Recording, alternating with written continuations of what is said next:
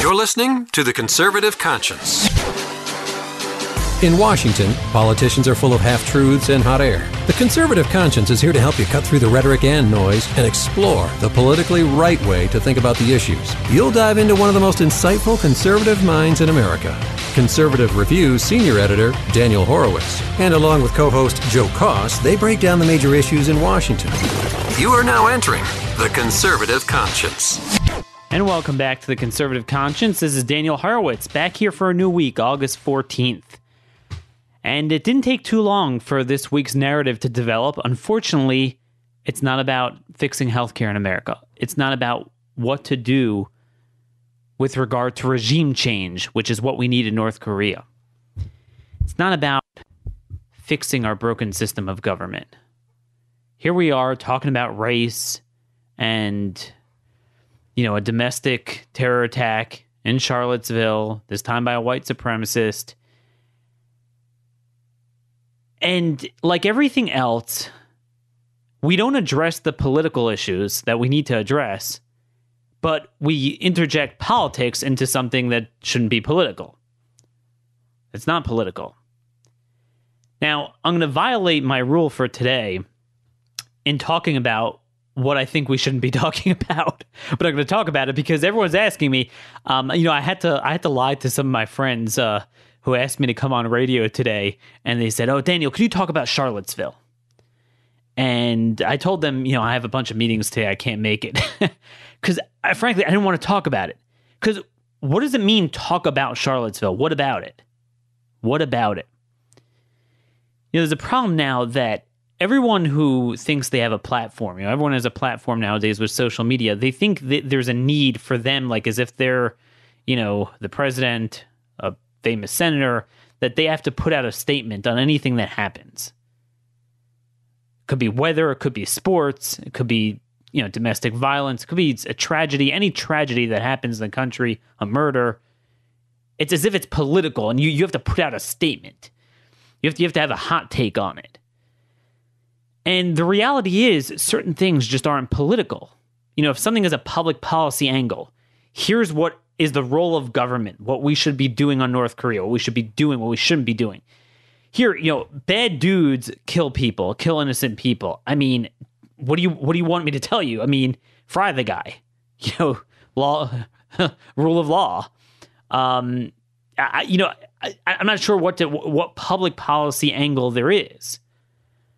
Um, you know, other than to say that thankfully Virginia is one of the states where they uh, they have the death penalty and use it, you know, as robustly as most as any state really uses it. So yeah, fry the guy. I mean, Terry McAuliffe and the other liberal dirtbags running the state. I mean, they don't support the death penalty.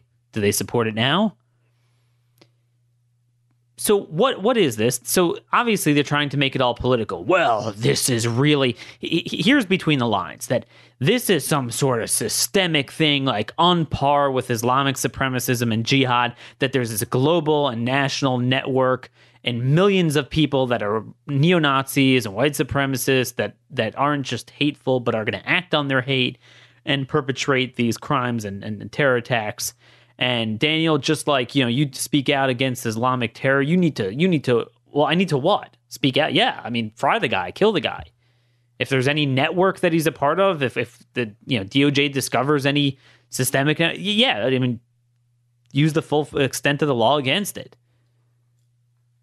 But the reality is, I think you and I both know this is not the consummate issue of our time. To be very clear, I'm not saying there's no uh, equality in terms of the outcome that someone who murders another human being in cold blood innocently is just as repugnant if he does it for Islamic supremacist reasons, white supremacist, black supremacist, environmental terrorism, whatever your reason is, political cause, crazy cause.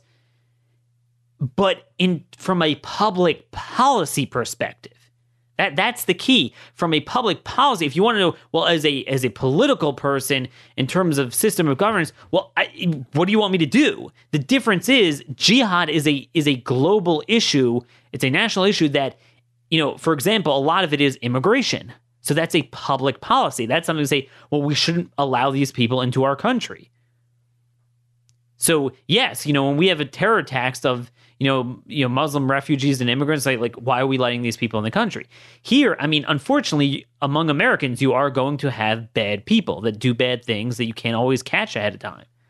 Um, I mean, you you look in the news every day and you have stories of you know a wife killing a husband over, you know, fighting over a TV show or something. I mean, you have all sorts of things. Look, you know, it, it's a problem. It, it's it's a it's a breakdown of God in our society, of of the collapse of the civil society. We have a lot of this. But the notion that we're going to focus on this in a vacuum, like as if it's funny, all of a sudden the left becomes animated. All of a sudden, you know, Orrin Hatch and these phony Republicans that are trying a little bit too hard to obsess about this. Um, you know, again, I mean, if you want to talk about mo- most of these shootings, our country is so divided, and this is really what I want to get to because I really don't want to talk about this as an ends to itself. I want to talk to the broad, pro- broader issue that part of the acrimony could be solved if we had localism, federalism in this country. We have a very deeply divided country, 320 million people, um, just 325 million, whatever. I mean, 50 states are just so each state is is as big as the entire federal government, you know, federal union was at the time of our founding. Um, it, it's Mars and Venus. I mean, it's night and day. You, can't bridge the divide in this country. And if we had a true federalist system, and I want to discuss that, a lot of these problems you'll have a little bit of self sorting, and you'll live in the area, be have the self governance in your area to your liking, and then what's national in scope will be limited, and we will it won't be as divisive because you know a lot of the things such as national security, such as North Korea and tra- national tragedies, they become politicized because it's like a tinderbox. We're so politically charged from everything else. But all these like domestic policy issues, a lot of it could be solved locally when you just have very different rules and societies, um, which is really how it was supposed to be, even when the country was much smaller and less diverse. Certainly now. But that that's really the public public policy angle from this I want to discuss. Um, that's what I always look for. But what they're trying to make is, oh no, there's a publicly policy out, uh, angle of white supremacy. Well, what, what do you want from me? I mean, it, it just you can't look. It, it, only takes a handful of people to wreak havoc in this world. Um, it really does. But you know, neo Nazis in this country are really a handful. They really are. Whereas the far left in this country has been violent in, as anything in every major city, thousands of people. You know, when people like Ben Shapiro, hardly an alt right, whatever that even means, you know, white supremacist guy, wants to speak at a college, I mean, the violence there is unreal. You know, so so these people talk about getting rid of the First Amendment, but what what their side is doing is not covered by the First Amendment. Now, look, when when you have people, you know, neo Nazis doing their thing, and and um, it's not just spewing hate; it's actually acting upon it. Well, that's not that's not covered by the First Amendment. So yeah, apply the rule of law equally. I mean, I'm I'm all for that. Fry them. I mean, you know what I mean? It's like, oh, Daniel, you have to defend that. What, what do you want me to tell you? Any murderer should be hung within a year, not not 15 years. We're, we're equal opportunity, true equal justice under the law. That's what we stand for. But you can't tell me with a straight face that this is on par with millions of Islamic supremacists, that this is on par with the problem. Again, not the um, morality of murdering someone in the name of anything is just as equal. I'm talking about the pervasiveness of the problem. Um, you know, I live in Maryland. As you know, I, I've lived in the Baltimore area my entire life and, and I'm, I'm, Jewish, so I, I, certainly have no desire to, uh, you know, think, oh, you know, there's no problem. Neo Nazis are, are lovely. We don't have to worry about these people. But the reality is, I've never seen any before. I've never come across them. You know, maybe more more than elsewhere in the state of Maryland.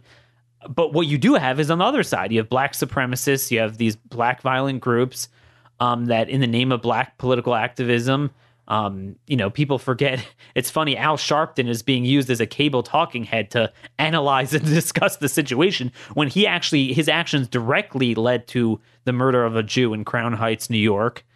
Um, people seem to forget about that. You know, that is a much more pervasive thing, and it's excused. That is excused. That is excused. And those very same forces are at, at play here. Now, it happened to be that one guy on the so called right, if that's what you want to call it, actually took a vehicle and rammed into people. So it resulted in a fatality. But on the other side of the ledger, you know, again, that one person died, 20 injured, but uh, no, nobody has yet died, I believe, in the, the six, seven months of the, you know, anti-Trump activism throughout the country. But dude, it's pretty darn close. And it would shock me if there are no fatalities eventually. I mean, you know, again, you want to talk about a public policy issue. Um, these people were wearing hoods, you know, masked faces in their protests, which is a violation of Virginia state law. McAuliffe did not enforce that against them. That is not covered by, you know, there are certain limitations that are violent. And um, so that that's what I'm saying. I mean, there's pictures of them with flamethrowers. So it's this all gets back to this is what Trump meant when they said, well, you know, we condemn it on all sides. No, you should have called out white supremacism. Look, politically, he probably should. I wish he would have done it just to take this issue off the table. And because, because the small element, and it is much smaller than any other other problem in this country, whether it's Islamic terrorism, whether it's um, extreme left wing, Black Lives activist type, um, Antifa, you know, at the end of the day, whatever that element is, it has been dormant for for a very long time. Thank God it's been dormant, and you know it has resurfaced. Again, it's exaggerated. Its numbers are exaggerated because the media makes it out to be on par with global jihad. So they're stupidly elevating them. Again, I'm not. I don't want to be one of these like blame the victim things. Like, oh no, just ignore evil. Like, no. But you do have to realize sometimes it grows big enough. You have to confront it. Sometimes your obsessiveness about it. I mean, I never heard of the alt right until last year, um, and I'm in this business. I'm in politics, and you know the media just obsesses about it. Well, yeah, I mean, you give them a platform then. Um, so I, I, do think, yeah, I wish he would have done it, but I'm, am I going to savage him? Look, I have a lot to criticize Trump about. I just beat up on him. Talk about immigration. Um, he's not, you know, there's no constitutional duty to you know call out a white supremacist group by name in a tweet but there is a constitutional duty not to grant amnesty executively and he keeps doing that. I mentioned it last week. I have that article up. I'll put it in show notes. I mean that's more important. That is a public policy thing. That's something i can advocate for. You know if i could snap my finger and end all white supremacism and all black supremacism and all islam and all hate i i, I do i you know I, I would do it. But I'm, I'm not sure what you want me to do um the difference between this and other things is that there is a public policy thing to do in other cases. Immigration is a problem, and not just on the Islamic thing. You know, it's funny. Eh, this is in my article on immigration, on, on the dream amnesty, how all these so called dreamers are committing crimes, violent crimes. And one of them, who was given a renewal by the Trump administration, um, after he got his renewal, he raped a woman in a young woman in Seattle and just brutalized her. Um, just broken nose, broken jaw, broke teeth knocked out, and I mean, so if if the right in the country had control of the media, this would be on par with you know. Again, she wasn't killed. This is pretty bad news. This is as close to killing someone as you can get, raping and torturing them um, with like heavy metal, hitting them with it, I've heard hitting her with it you could read the story there, linked in my article from Fox News. But um, yeah, I mean, this would be on almost on par national news, and and we go around asking every Democrat, "Do you condemn this?" Well, I mean, yeah, of course. I mean, like that, that's not the point. See, there, there's a public policy thing. We have a country with a lot of brutality in it, and there's a limit to what you can do. But when immigrants commit it, it's not that it's worse when, it, again, I want to be very clear. There's a difference between the morality of it. It's not more immoral if an illegal alien does that to a woman than an American citizen does it. It's just that that is unfortunately that's the only thing that's preventable because you shouldn't allow them in your country.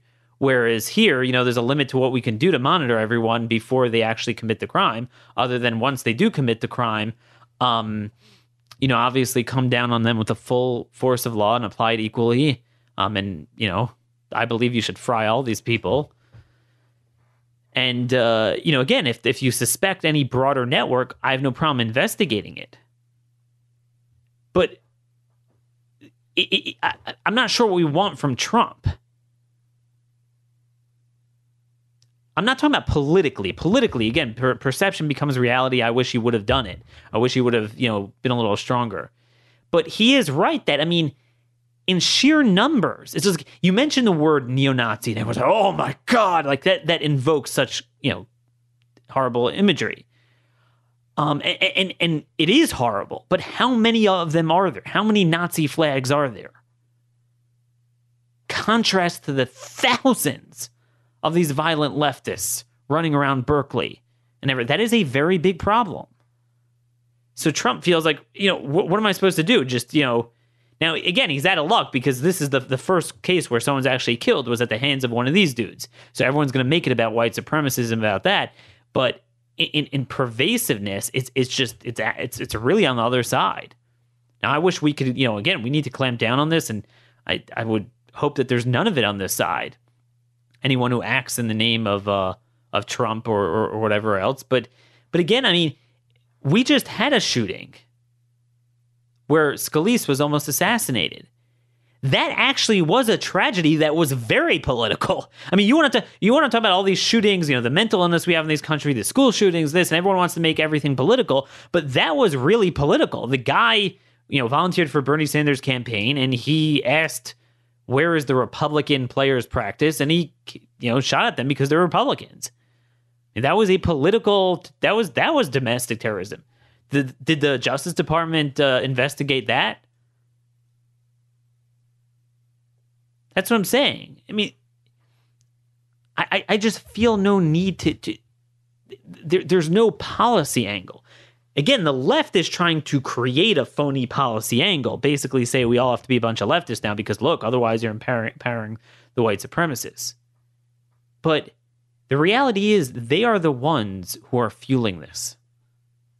Now, it doesn't make the neo Nazi groups correct in what they're doing, but what what what um what the left is doing is fueling them. And what I mean is, so I'll tell you the policy angle they're going to say, and this is mainly on a local level. They're going to say, "This is why these Confederate memorials are a flashpoint, and you see it causes death." But I mean, the reality is, it's, cir- circular logic because they've been around for 150 years and no one on either side has ever had a problem. I mean, it, it's not like you had like Nazi gatherings at every, you know, Robert E. Lee thing, you know, and you don't just have them in the South, you have them in the North too.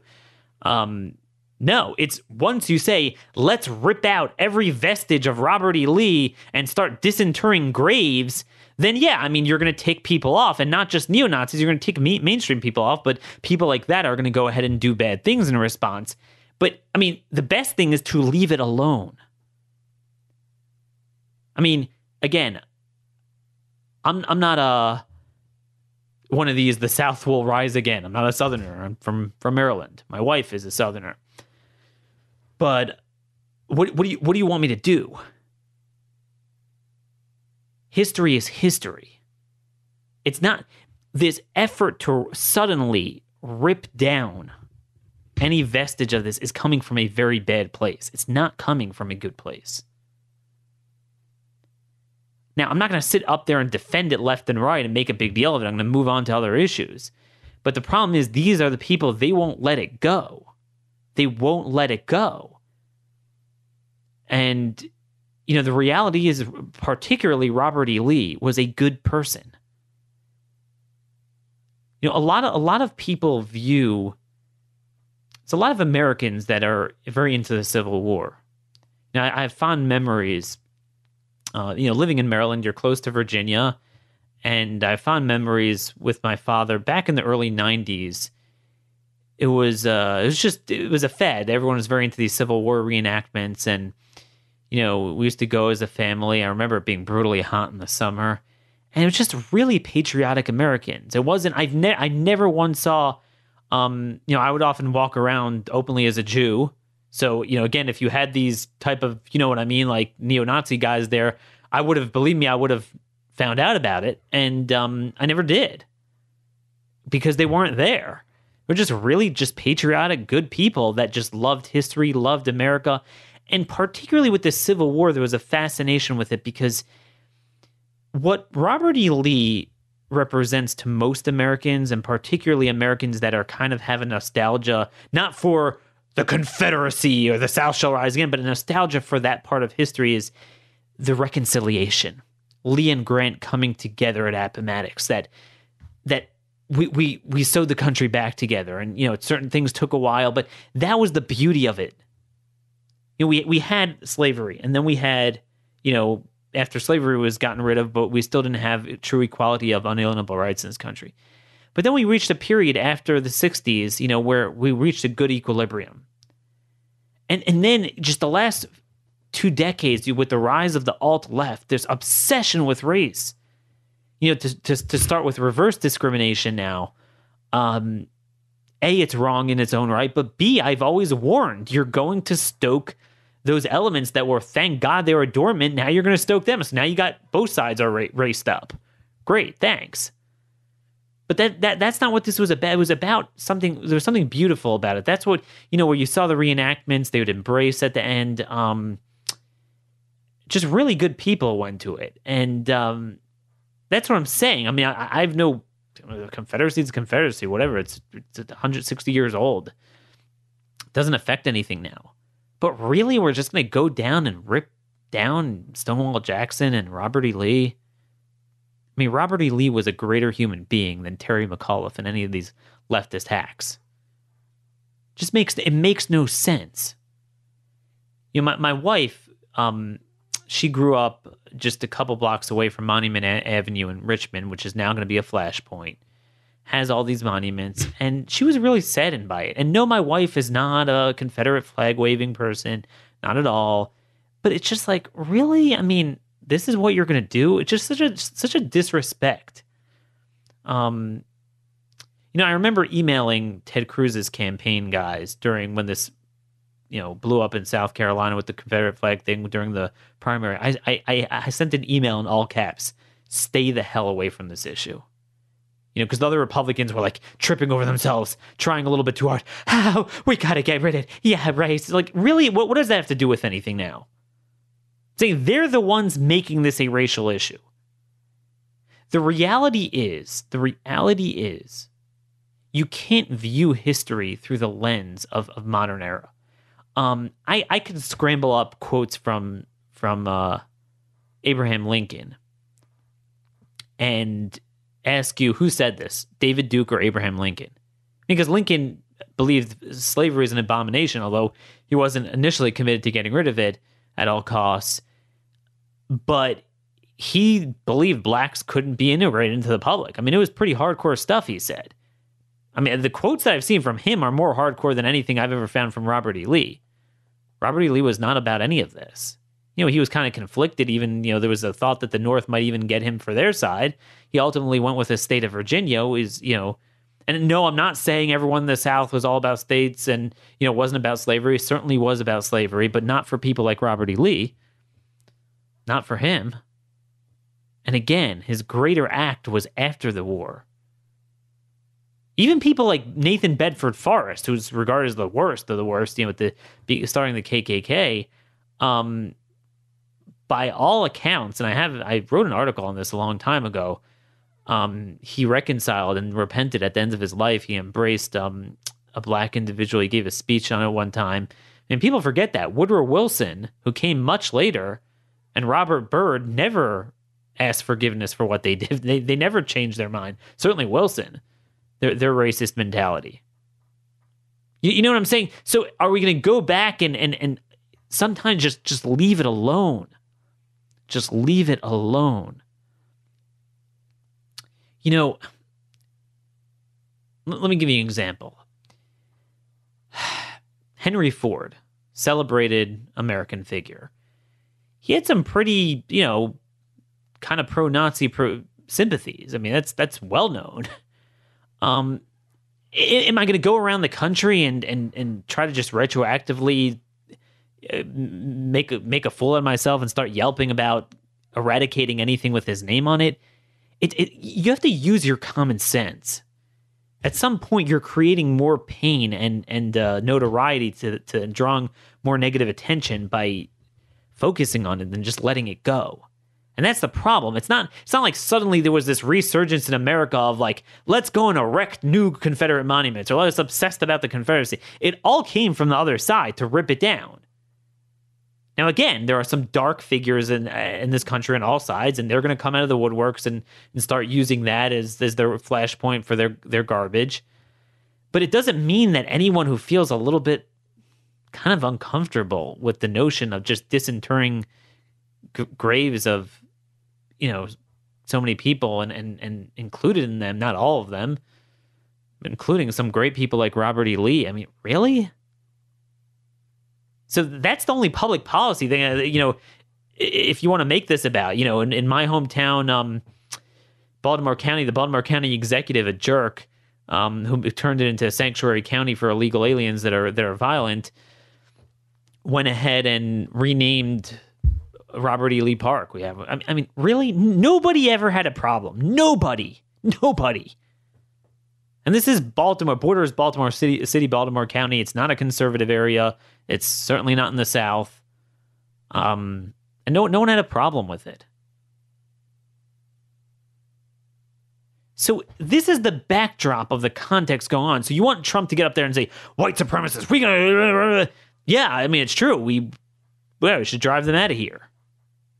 Which, which, by the way, I always tell people, you know, I when, when we talk about Islamic supremacism and immigration, I always ask people, should we allow white supremacists into this country as immigrants? Like, if we if we know that someone's a big white supremacist, or if we know that there's a certain area that maybe not everyone, but there's a very strong proclivity towards white supremacism, should we have immigration from there?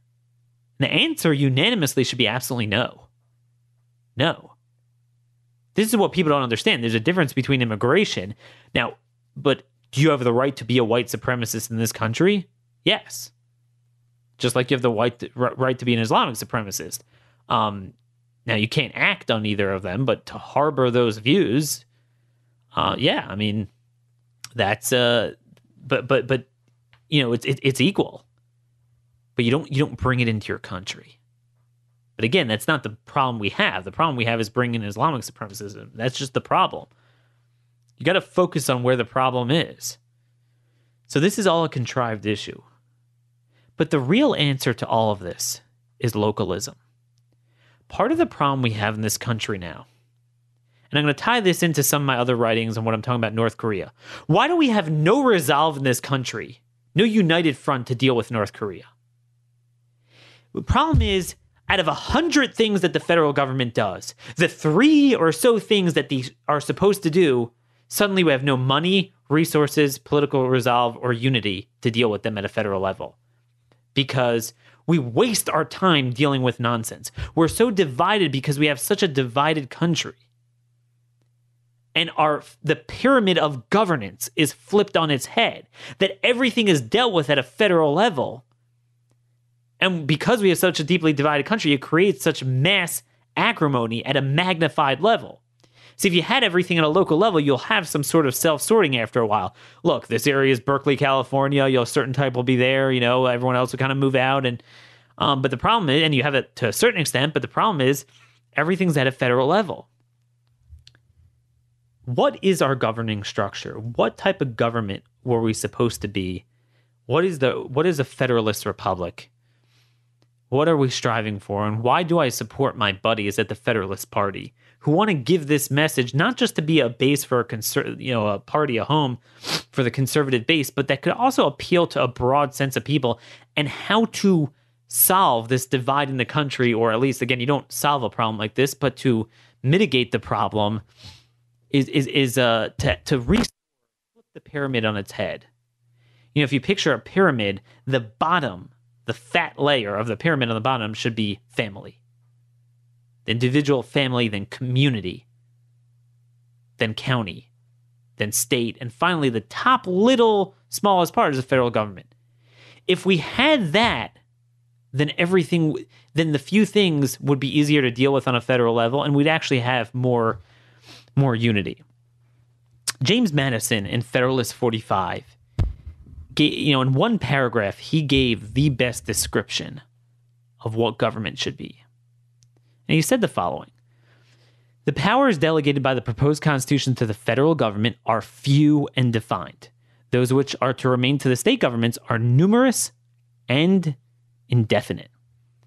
The former, meaning the federal, will be exercised principally on external objects at, as war, peace, negotiation, and foreign commerce, with which the last power of taxation will, for the most part, be connected. Right? That's there's, there's a lot of profundity actually in that line. It wasn't supposed to get involved in healthcare and interstate stuff. It was mainly, mainly any part that it was was really to bolster the foreign commerce end. Anyway, let me continue.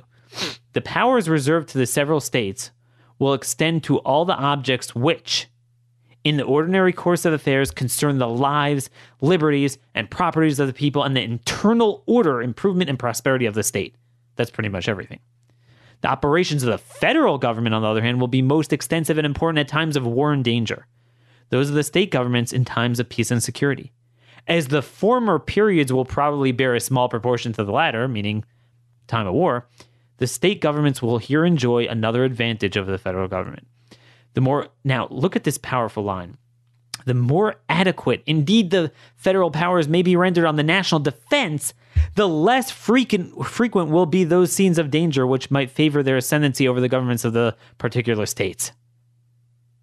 There's more. Let me just stop there.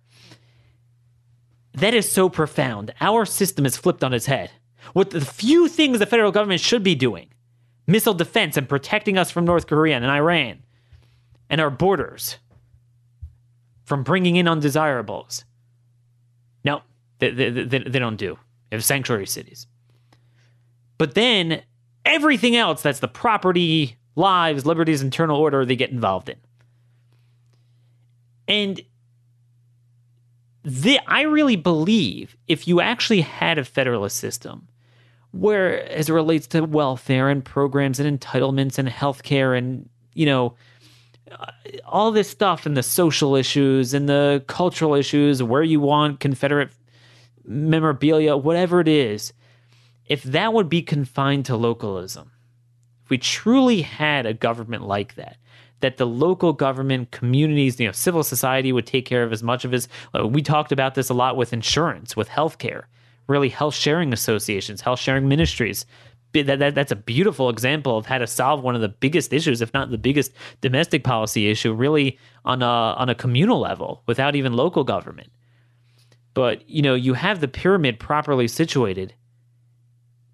Yes, you'll have divisiveness in the country, but you'll have a little bit of self sorting. More people will be happy, and then at the end of the day, we'll still be united under the stars and the stripes. We'll still be united under the same flag and then there'll be more resolve and more unity to deal with things like North Korea. See, right now, because of that 90% of other domestic policy issues, which are so politicized and so polarized, so even the remaining 10%, everything's politicized now. Tragedies, shootings, you know, uh, Korea attacking us, you know, that, that was a perfect time for um, us to stand behind the president, whoever it is, if it's a Republican, if it's a Democrat, to say, look, I don't care who you are, Mr. President, take it to them. Make it clear we will not accept an attack on our soil. It shouldn't be political, but it is political because everything's political.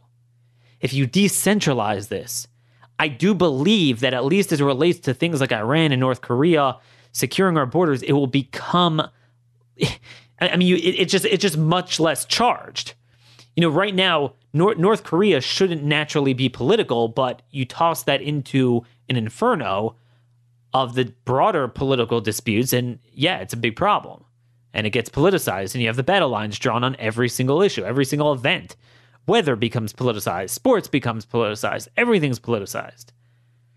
We need to devolve our, our system to localism.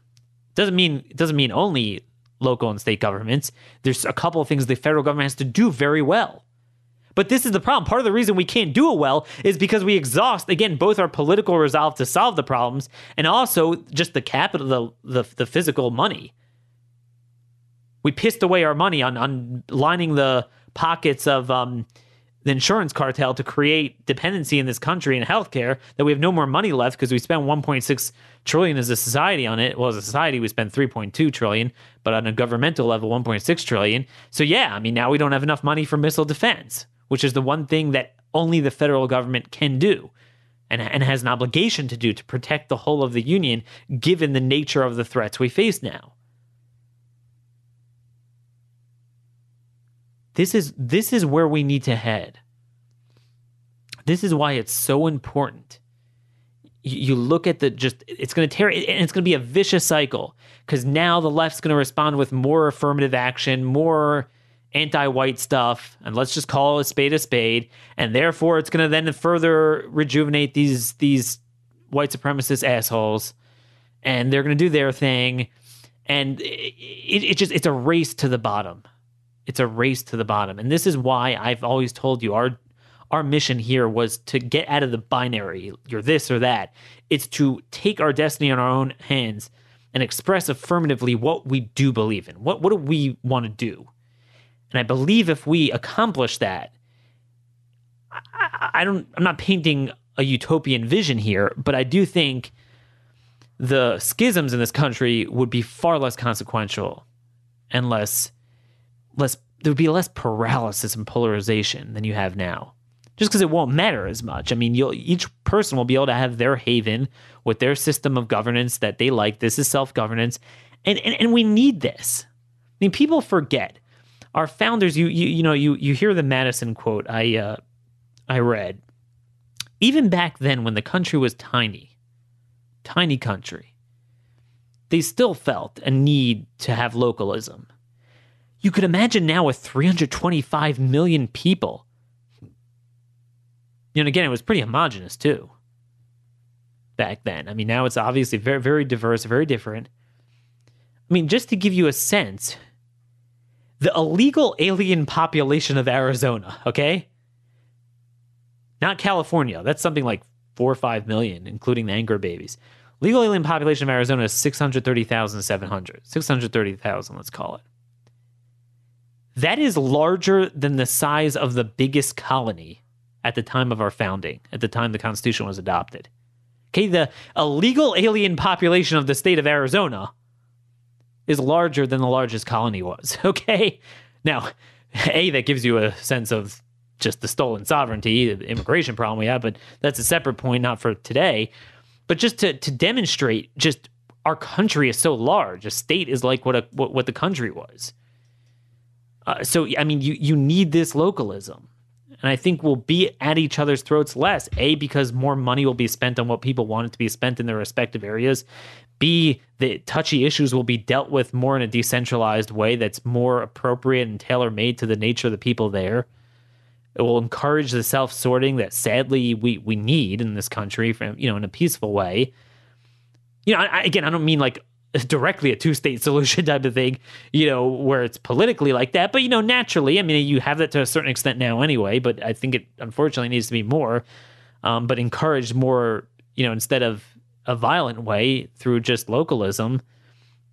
And then also because, again, you look back to the number of issues that have become political that shouldn't be political, need not be political. It's not about abortion or guns or stuff like that. It's stuff we should all agree to, but we don't anymore. We can't agree on anything.